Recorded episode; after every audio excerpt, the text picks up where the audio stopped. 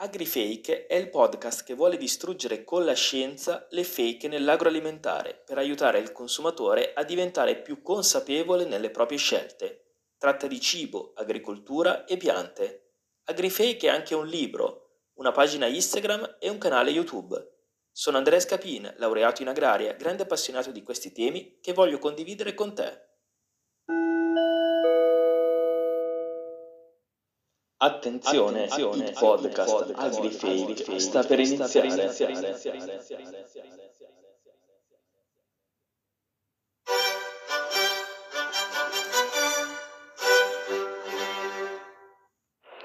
In questo podcast darò voce a tutti. Opinioni desuete, linguaggio volgare e pareri non political correct non verranno censurati. Se sei affezionato ad una divulgazione tradizionale ed educata, non ascoltare il podcast.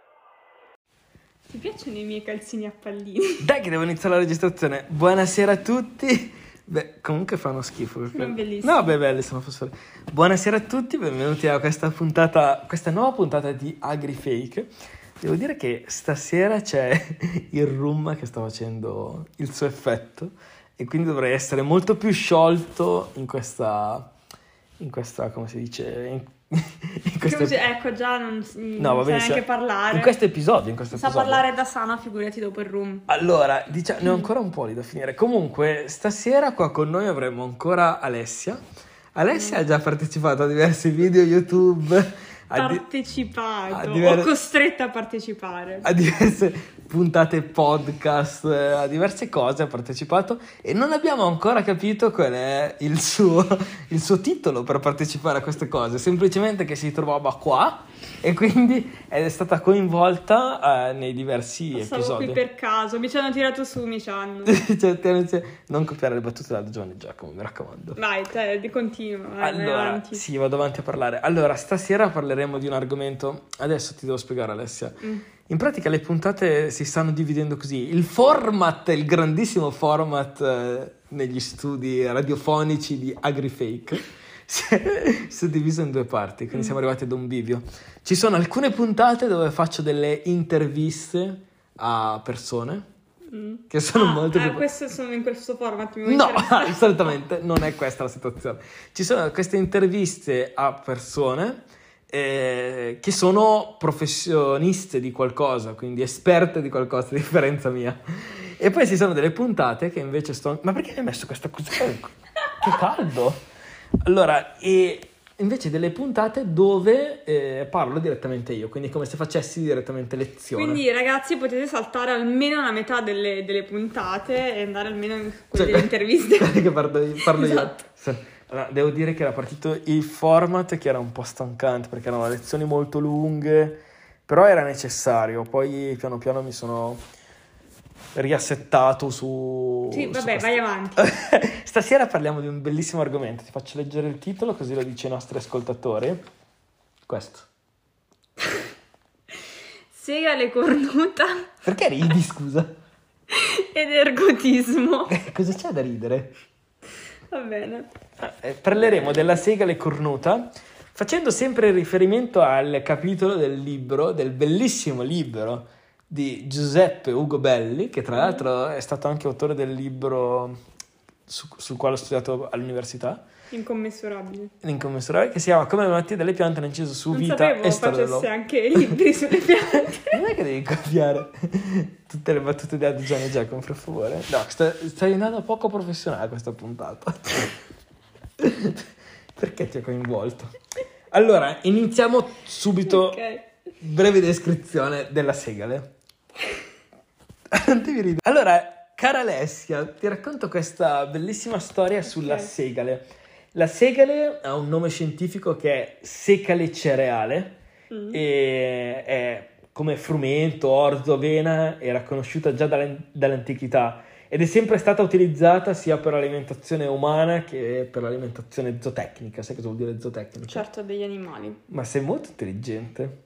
E durante l'Ottocento però la segale si ridusse un pochino perché gli, gli europei eh, superarono quelli che erano pregiudizi e dif- diffidenze verso la patata, ho già fatto una puntata che si parla della patata, che era stata appunto importata dall'America, quindi non è una pianta autoctona, alcuni secoli prima, e cominciarono quindi ad apprezzare queste qualità nutritive del- della segale e utilizzarla quindi nella loro alimentazione. Questa è una storia che sto per raccontare veramente bella, Mm. perché la segale, ehm, cioè questa storia della segale cornuta, fa pensare a quanto alcune credenze, come per esempio quelle della religione, vengono facilmente smentite dalla scienza. Non so se è un'affermazione un po' forte che ho fatto, però io mi giustifico con tutte le persone che è il rum che sta parlando. Ah, ecco. Diamo la colpa ai fumi dell'alcol. Esatto. Secondo te, Alessia, sto bevendo un po' tanto? Vai avanti, non, non interessa ai nostri No, ascoltatori. invece interessa, interessa. Vai, cornetti... No, cornetti tossici. Allora, eh, no, diciamo che a partire dalla seconda metà del secolo scorso, con il diffondersi della coltivazione di nuove varietà di mais, che erano molto produttive e adatte alla preparazione dei mangimi, Mhm. ma anche all'alimentazione... No, perché? Dei mangi- alla preparazione dei mangimi? Anche all'alimentazione di animali. La segale ha cominciato a perdere un po' di importanza Mm-mm. Perché eh, era in parte sostituita da eh, appunto il cereale di origine americana, appunto il, il mais. Però ancora oggi viene utilizzata per l'alimentazione umana. Basti pensare anche al pane di segale, ai biscotti. Ci sono diversi prodotti che troviamo sui banchi del supermercato che sono fatti con, eh, con la segale, stanno molto ritornando anche. Comunque arriviamo ai cornetti tossici. Che sembra antico e quindi è buono, eh. Esatto, Cioè, perché c'è questo ritorno al uh, passato. eh. Sai che ho fatto una... Quando c'erano loro si stava meglio. Stai riprendendo un po' tutti i punti del podcast e non l'unica affermazione. Lo so, sono magnifica. Beh, adesso, mamma mia, quanti complimenti, questa parte la taglierò. Allora, una delle... Sto registrando?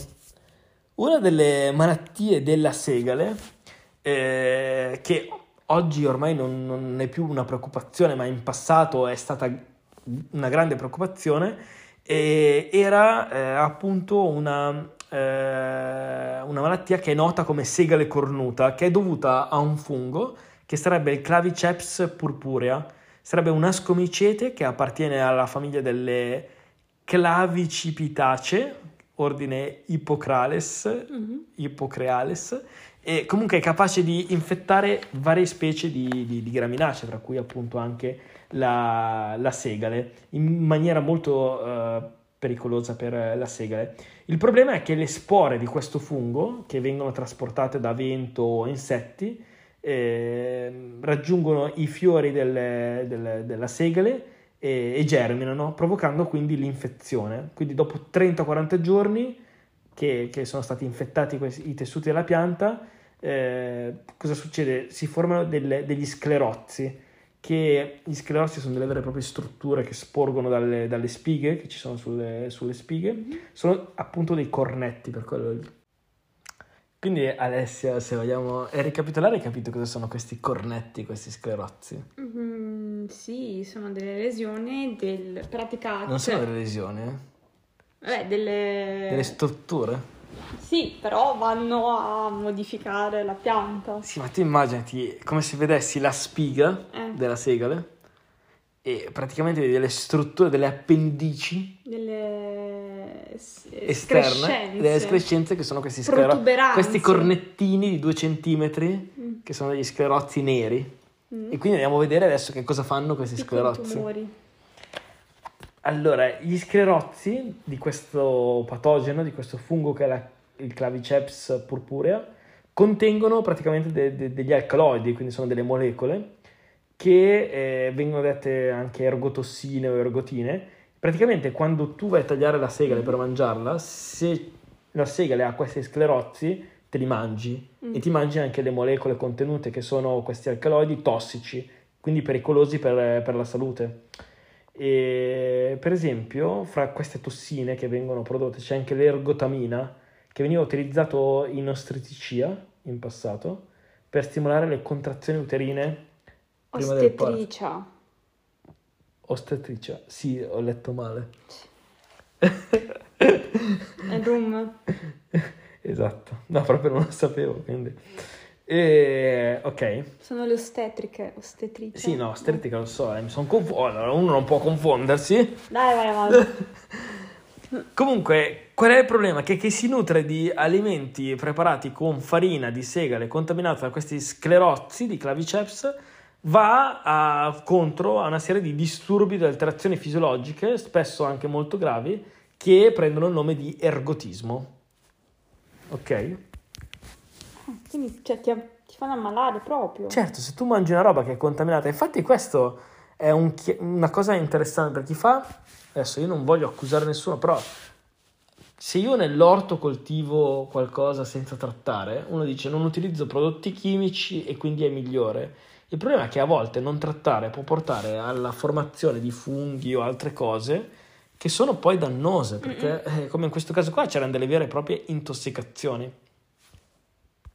Ma quindi quali sono i sintomi a cui possiamo andare incontro se mangiamo qualcosa di contaminato con Allora, questo fungo? Diciamo che sostanzialmente c'erano due forme principali di questa malattia che possiamo chiamare ergotismo, che erano dovute a un diverso contenuto di ergotossine negli sclerozzi che contaminavano appunto la, la farina della segale e quindi troviamo una forma convulsiva e una cancrenosa. La prima, quella convulsiva, ha un andamento cronico, quindi si manifesta con dei disturbi che sono di carattere nervoso, per esempio attenuazione dei riflessi, mancanza di iniziativa, come te, Ok. Fle- flessione delle articolazioni, allucinazioni, convulsioni.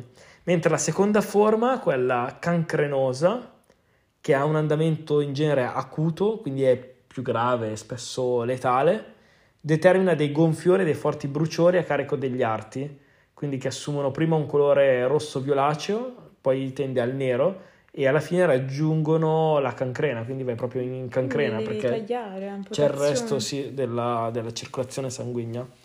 Eh, quindi Sì, devi tagliare. è una malattia, Manconi destinati a staccarsi. esatto, è una malattia grave, cioè stiamo parlando di una malattia grave. Eh, guarda che se la cancrena cioè, diventa abbastanza estesa, puoi anche andare in shock settico e morire. No, in shock settico forse no, però morire. Si va verso la morte, Eh. certo. Comunque, le prime manifestazioni su questo ergotismo eh, si, si sono avute in Francia a partire dal VI secolo d.C. La malattia ricomparve poi con estrema virulenza nell'857 ancora in Francia, lungo la valle del Reno, e provocò, confermiamo, la morte di migliaia di persone. In seguito gravi intossicazioni a carattere epidemico si sono susseguite, per esempio nel periodo medievale, in Francia, in vari paesi dell'Europa settentrionale, quindi Belgio, Olanda, Germania, Russia, Inghilterra, dove le farine di segale erano molto utilizzate per l'alimentazione sia umana che per quella animale. Ci sono tantissimi scritti dove vengono ricordate luttuose conseguenze con eh, gravissime epidemie di ergotismo negli anni per esempio 1042, 1066, 89, 94.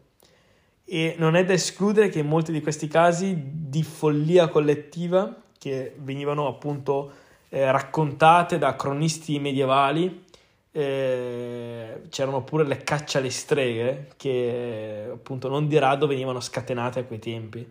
Quindi quando non si sapeva la causa di una malattia era facile dare la colpa alle streghe, quindi venivano certo. accusate persone Povere a casa. donne.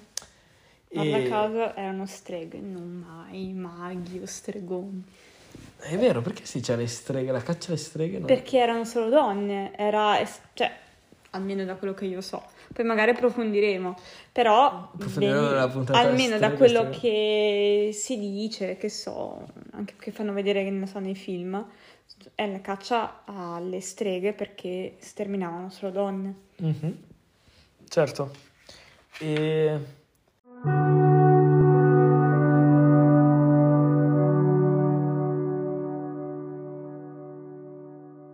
Allora, Cano, dicevamo che tu sei esperto di agricoltura. No, io non sono affatto esperto. Ah, di non sei- agricoltura. Diciamo che a proposito delle alterazioni si può aprire una parentesi riguardo la zizzania.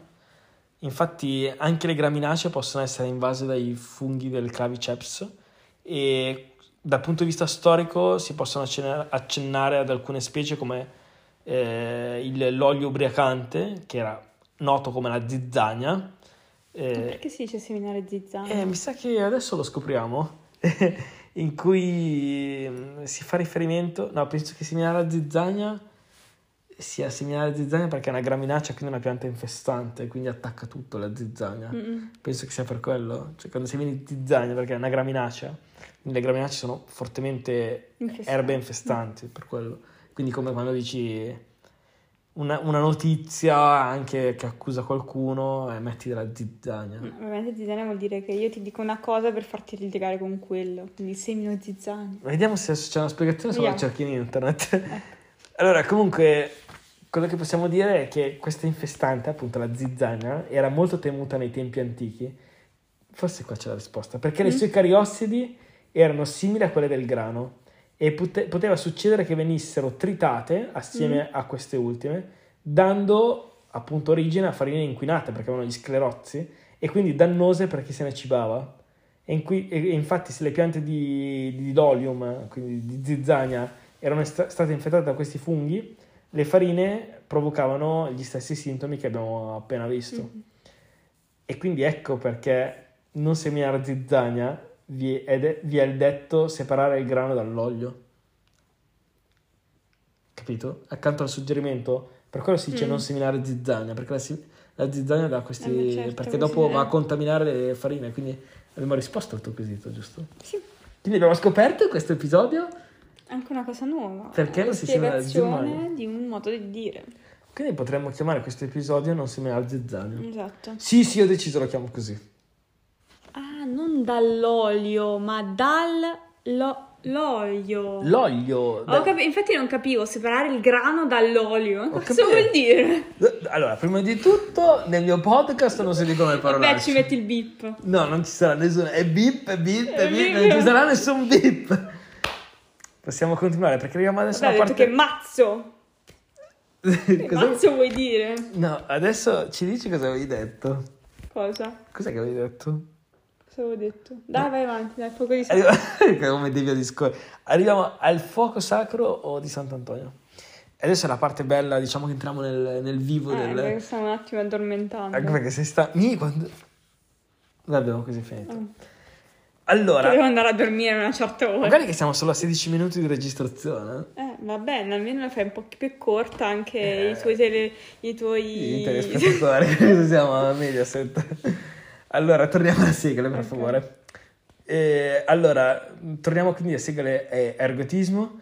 Eh, la malattia si manifestava nella sua forma più, bra- più grave, che abbiamo detto che si chiama, che era quella cancrenosa, Mm. e le sofferenze dei malati dovevano essere terribili e l'esito era solitamente immor- mortale. Ah, vedi. Sì, quindi il tuo dubbio di prima. Sigiberto di Gemblox, che era un monaco benedettino e... Cosa ridi? Perché c'è da ridere? Perché non penso eh, si pronunci Gemblox, dato che è francese, sarà Gemblo. Senti, io so il francese. Dai, monaco È già tanto che sono italiano. Che era un monaco benedettino e cronista di quel tempo, descriveva la gravissima epidemia nel 1089 come testualmente. Leggi. Ah, io, allora. Sì, ma ad alta voce, però non so se si A molti le carni cadevano a brani, come li bruciasse un fuoco sacro che divorava loro le viscere.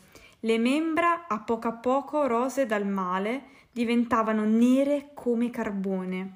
Morivano rapidamente tra atroci sofferenze, oppure continuavano, privi dei piedi e delle mani, un'esistenza peggiore della morte. Molti altri si contorcevano in convulsioni. Cioè, quindi la malattia era sicuramente grave da quello che abbiamo letto. Abbastanza. Quindi c'erano queste descrizioni, eh, queste descrizioni hanno portato, al, cioè da quello che abbiamo capito, Mm. al nome della malattia che veniva definita anche come fuoco sacro. Eh, quindi la malattia è spesso indicata come, come fuoco proprio per l'aspetto annerito delle, delle braccia, delle mani, eh, perché sembravano delle vere e proprie ustioni, delle bruciature. E inoltre, perché a quei tempi veniva spesso attribuita la funzione del fuoco come funzione purificatrice, Mm. perché puoi immaginare che si pensava che fosse anche una punizione divina Mm. questo. L'altra denominazione, infatti, che veniva utilizzata per descrivere questa malattia dovuta, ricordiamolo, agli... ai, ai funghi. Agli sclerozzi dei Eh, dei funghi. Creati dai funghi. Vedi, ti interrogo per vedere se No, stai no, attento, eh. se stai ascoltando. Guarda che sono già, finito il mio percorso di studi. Non mi interessa niente. Allora, era proprio quella di Fuoco di Sant'Antonio. E Ah, questo secondo nome Sant'Antonio. Prese origine da due fatti tra loro collegati. Qua inizia la parte della storia che mi piace. Ah, quindi mi hai invitato perché sono meridionale, quindi do- ti devo segnare così non ti viene più il fuoco di Sant'Antonio. È vero, perché il Fuoco di Sant'Antonio è una Veniva cosa... tipo segnato da... Cosa vuol dire segnato? Eh, tipo andavi da persone che si credeva avessero dei poteri magici, eh, che ti potessero te- togliere il malocchio, oppure... eh, Ma sei sicura che è collegata questa malattia al fuoco? Eh, col fuoco di Sant'Antonio. Perché secondo me con Fuoco di Sant'Antonio si intendono più malattie. Allora è un altro. Non, non lo so, quindi, quindi si curavano, cioè dicevo... Tipo, vabbè, ti segno perché in nome di Cristo, non so se è no, in nome di qualche santo, ti purifico e così non ti torna più. Non ti torna- Bisogna, invitiamo gli ascoltatori a informarsi se è lo stesso fuoco, perché sapevo che ce n'era più di una malattia che era indicata con lo stesso nome. E quindi abbiamo scoperto che Alessia è un po' terrona, come si. Oh, stai zitto milanese. Comunque, il, eh, diciamo che ehm, il primo, il primo di queste cose fu la fondazione nel- nell'undicesimo secolo in Francia di un ordine di seguaci di Sant'Antonio Abate, che era il santo eremita, che visse in Egitto fra III e IV secolo d.C. e che è stato considerato il fondatore del monachesimo cristiano. E praticamente i, su- i suoi seguaci diedero vita a un ordine, che era l'ordine appunto ospedaliero degli Antoniani, che serviva proprio per eh, dare accoglienza e cura ai malati di ergotismo di questa malattia. Quindi i monaci usavano eh, allevare per esempio i maiali, da cui ottenevano il grasso che serviva a mm, curare appunto le, le- le piaghe di, di coloro che erano afflitti al, al fuoco di, di Sant'Antonio e quindi si rivolgevano al convento nel- nella speranza di essere guariti e per questo motivo Sant'Antonio Abate è raffigurato in compagnia di un porcellino. Il tuo Sant'Antonio è raffigurato con un porcellino napoletano? E che ne so. Cioè, ci ha raccontato la storia di, di Sant'Antonio? Non ci racconti No, se- no, non è Sant'Antonio che ti toglie il malocchio e ti toglie queste cose. Sono delle, delle persone di solitamente anziane che viene tramandato questa, eh, Ok. questa abilità di curarti Di curare, dal malocchio o da queste Ma piccole me, malattie. però il malocchio è un'altra cosa. Cosa c'entra con Sant'Antonio? Perché queste sin- perché ti segnavano anche il fuoco di Sant'Antonio. Quindi curavano un po' tutto. Certo, hanno poteri. Cioè, che tutti questi secoli di eh, cose scientifiche si bastavano questi curatori che Esatto. avrebbero risolto tutti i problemi. E Comunque, ti dicevano metti l'acqua, scioglici un pochino d'olio ok, Facevano tipo quella so- cioè un po' di magia, sai che l'olio non si scioglie. Sì. Eh, allora fanno così, smuovono un po' l'acqua e vedi adesso si è, si è sciolto quindi ti ho curato il malocchio perché eh, l'olio ha assorbito tutto il, il tuo la, la tua entità nera. Ma pensa a te, è interessante come Mm. cosa comunque. E il secondo fatto, quindi questo era il primo fatto, quello della fondazione di questo, di questo ordine degli Antoniani che serviva per... Il secondo fatto era la, constatazione che molti malati, questo è molto interessante, mi piace tanto, molti malati di ergotismo si recavano in pellegrinaggio Mm? presso delle chiese, dei conventi che erano dedicati appunto a Sant'Antonio Abate e quindi miglioravano veramente le loro condizioni perché erano malati, andando Mm. verso in pellegrinaggio verso questi posti guarivano o comunque miglioravano le proprie condizioni e quindi cominciò un vero e proprio flusso di pellegrini verso quelle abbazie e luoghi dedicati al santo e, e quindi mh, nacque proprio quella che era la fama di, di guaritore che si diffuse poi in tutta, in tutta Europa. Oggi possiamo dire che, senza togliere nessun merito a Sant'Antonio Abate, prevale la condizione che nella, nella gran parte dei casi la guarigione fosse dovuta al fatto che quei pellegrini, Mm? che erano provenienti da aree dell'Europa settentrionale, che si nutrivano prevalentemente di segale o di alimenti che erano ottenuti dalla segale, dalla segale si erano spostati in aree più a sud, per esempio in Italia, dove c'erano appunto le chiese dedicate a Sant'Antonio, e quindi eh, verso anche le comunità monastiche degli antoniani e dove prevaleva l'uso di farine di frumento, quindi cessavano di assumere le tossine Mm. che erano derivate dagli sclerozi del fungo, traendone quindi giovamento. Quindi diciamo che cioè, queste persone si spostavano da zone settentrionali dove la segale era l'alimento principale a zone dove la segale non non era l'alimento e quindi non erano più a contatto con eh, le tossine del patogeno e quindi sembrava che guarissero. Oppure anche le condizioni di umidità, io aggiungerei, perché il- la segale, è un- comunque- cioè il, scusa, il fungo, il claviceps, vive in condizioni di umidità, quindi se io mi sposto in zone meno umide ho meno problema Mm. di, neanche se consumo la stessa segale. Abbiamo quasi finito Alessia per tua... Non male, voglio andare a casa. Beh, però è interessante. la- Interessante, molto, molto. Vedo che lo dici con aria un po' abbattuto. Dai, vai avanti.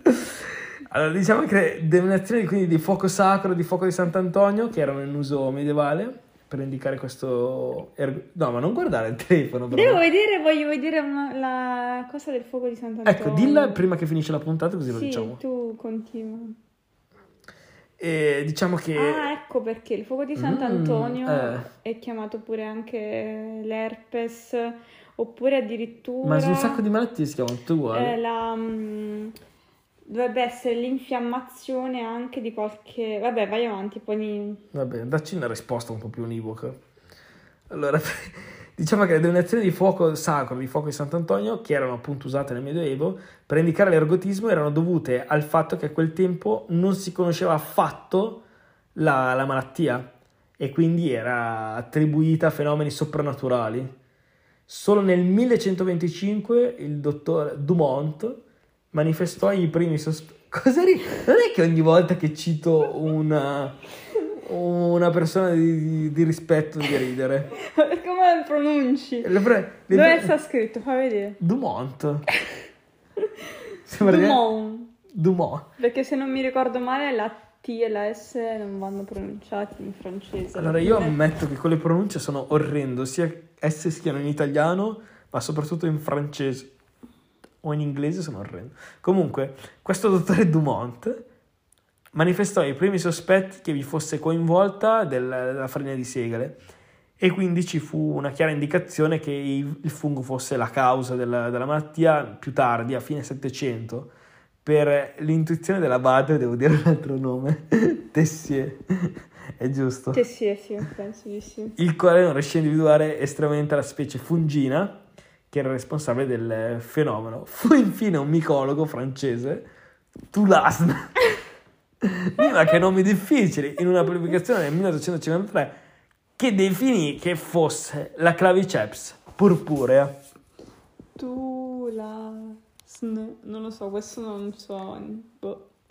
Comunque diciamo che eh, le conoscenze di, di queste epidemie, cioè con il diffondersi delle conoscenze queste epidemie divennero meno frequenti e quindi sempre più contenute perché si cominciò a, stare molto attenti all'aspetto sanitario dei cereali e quindi alla granella della segale e quindi a non utilizzare segale che fosse contaminata eh, da, da questo patogeno. Io direi che possiamo concludere qua perché che ho la risposta sul sì, fuoco di praticamente l'hai Sant'Antonio. cercata su Google come potrebbe fare qualsiasi altra persona Fonte. Wikipedia, Sì, quindi eh, diciamo noi siamo- fonte onorevole. Noi siamo Allora, molto per queste cose. Esatto, fuoco di Sant'Antonio eh, mi dice che ci sono almeno tre patologie che Cosa portano questo nome. Cosa avevo detto prima? E mm, si chiamano tutte di Sant'Antonio perché per la guarigione invocano l'aiu- l'aiuto soprannaturale di questo santo. Il primo è quello dell'herpes zoster e quindi sa- sarebbe quella che ehm, dalla riattivazione del virus della varicella, quello che ti vengono queste Ah, bolle lungo tutto non proprio la varicella. E Allora, perché eh, quest- l'herpes zoster tu guarisci, ma tra virgolette, passatemi il termine, se mi, se mi ascoltano dei medici mi ammazzano, ma adesso rimane ci- un pochino dormiente questo virus e mm, si può riattivare nel corso de- del- degli anni Ok. sotto forma di, questa, mm, di questo fuoco di Sant'Antonio che praticamente eh, si creano delle bolle lungo tutto eh, il- i nervi che mm, innervano la parte del- del torace. Ok. Molto doloroso, molto fastidioso. Quindi potrebbe ritornare, diciamo. Sì. Beh, e non è la varicella, però. No, un'altra cosa, però causato dallo stesso virus della varicella. Ah, ok, lo stesso virus. Che... E eh, l'altro è proprio il nostro fuoco di Sant'Antonio di cui hai parlato Scusate, oggi, posso dire una l'ergotismo. cosa? Tutti gli ascoltatori pensano che tu non sei del campo, però in realtà sei fisioterapista. No, no? no, io non sono niente. e, mm, io faccio la cassiera. Allora, l'ultimo è fuoco di Sant'Antonio o erisipela. Ma come l'ultimo? Hai detto il primo, non hai detto il secondo? Che siamo già... È l'ergotismo quello che ho appena detto. Ah, il secondo è l'ergotismo. Allora, diciamolo bene, il secondo è l'ergotismo, che è quello che... indotto da claviceps purpurea, Che è quello che abbiamo parlato nella puntata. delle graminacee, più precisamente appunto della segale. Quello che abbiamo parlato, sì. E l'ultimo è mm, fuoco di Sant'Antonio o erisipela, che è un'infezione della pelle. Mm, basta. Quindi, quindi tre malattie che vengono indicate con lo stesso nome. Ma noi in questo episodio abbiamo parlato del fuoco di Sant'Antonio causato dal claviceps. Esatto. Bene. Grazie mille a tutti per eh, l'ascolto di questa puntata. Che cosa vogliamo ricordare agli ascoltatori adesso per chiudere questa puntata? Tre cose. La prima, Ah, io devo dire. certo, eh, Eh, eh, ti ho preso di sorpresa. Prima, miseria. iscriversi al podcast su Spotify. Certo, comprate il libro. Seconda cosa, comprate il libro. Se volete comprarlo, però vi, vi dico anche, posso dire, non compratelo perché tanto sul po' è gratis. Non dovete leggere perché è una rottura di palle leggere. E, e- cioè, imparate di più forse, è più divertente.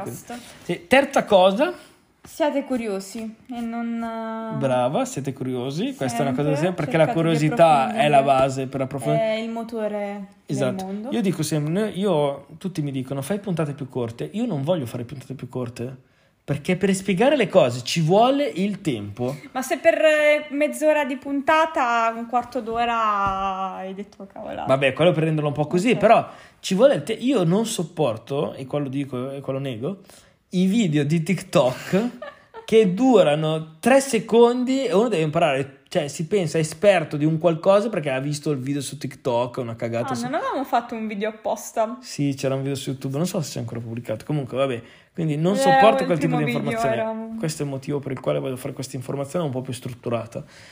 La terza cosa che diciamo, la quarta, cosa siamo arrivati? Iscrivetevi al, ca- Al canale YouTube al canale YouTube e su Instagram. e su Instagram. Quinta Tutto cosa. AgriFake, cioè Tutto AgriFake, facilissimo, AgriFake è il nome su- commerciale. Su, Instagram, eh, cioè su Google vi esce fuori il tutto Esatto. E la quinta cosa, che è anche l'ultima con cui voglio chiudere, è di farlo conoscere comunque ad amici, parenti e cose, perché. Condividetelo anche Quindi- sulle vostre piattaforme, mandatelo a un amico. Mandatelo a un amico. Esatto. Comunque, Così finalmente mi può liberare. Come ti posso liberare? Aiuto, Ah, salvatemi. devi non dire così. Grazie mille Alessio per la tua No, presenza e no, per aver reso magari questo pensano episodio- male. aver reso questo podcast più piacevole. Grazie Esatto. per la tua presenza. Arrivederci. Arrivederci. Alla prossima. Hai letto il mio libro, Cano? Assolutamente no, me ne guardo bene. Ma avevi detto che l'avresti letto? Non l'ho letto. Ti ho mandato anche il PDF. E non l'ho letto. Ah, ecco. E il podcast lo ascolterai? Che c'è dentro anche la tua voce? Perché ci sono io, se no non lo ascoltavo Però neanche. il ascolti, podcast. quindi? No. Ma non so neanche come hai fatto Spotify, Non, poi. non so neanche come, non ce l'ho nemmeno Spotify.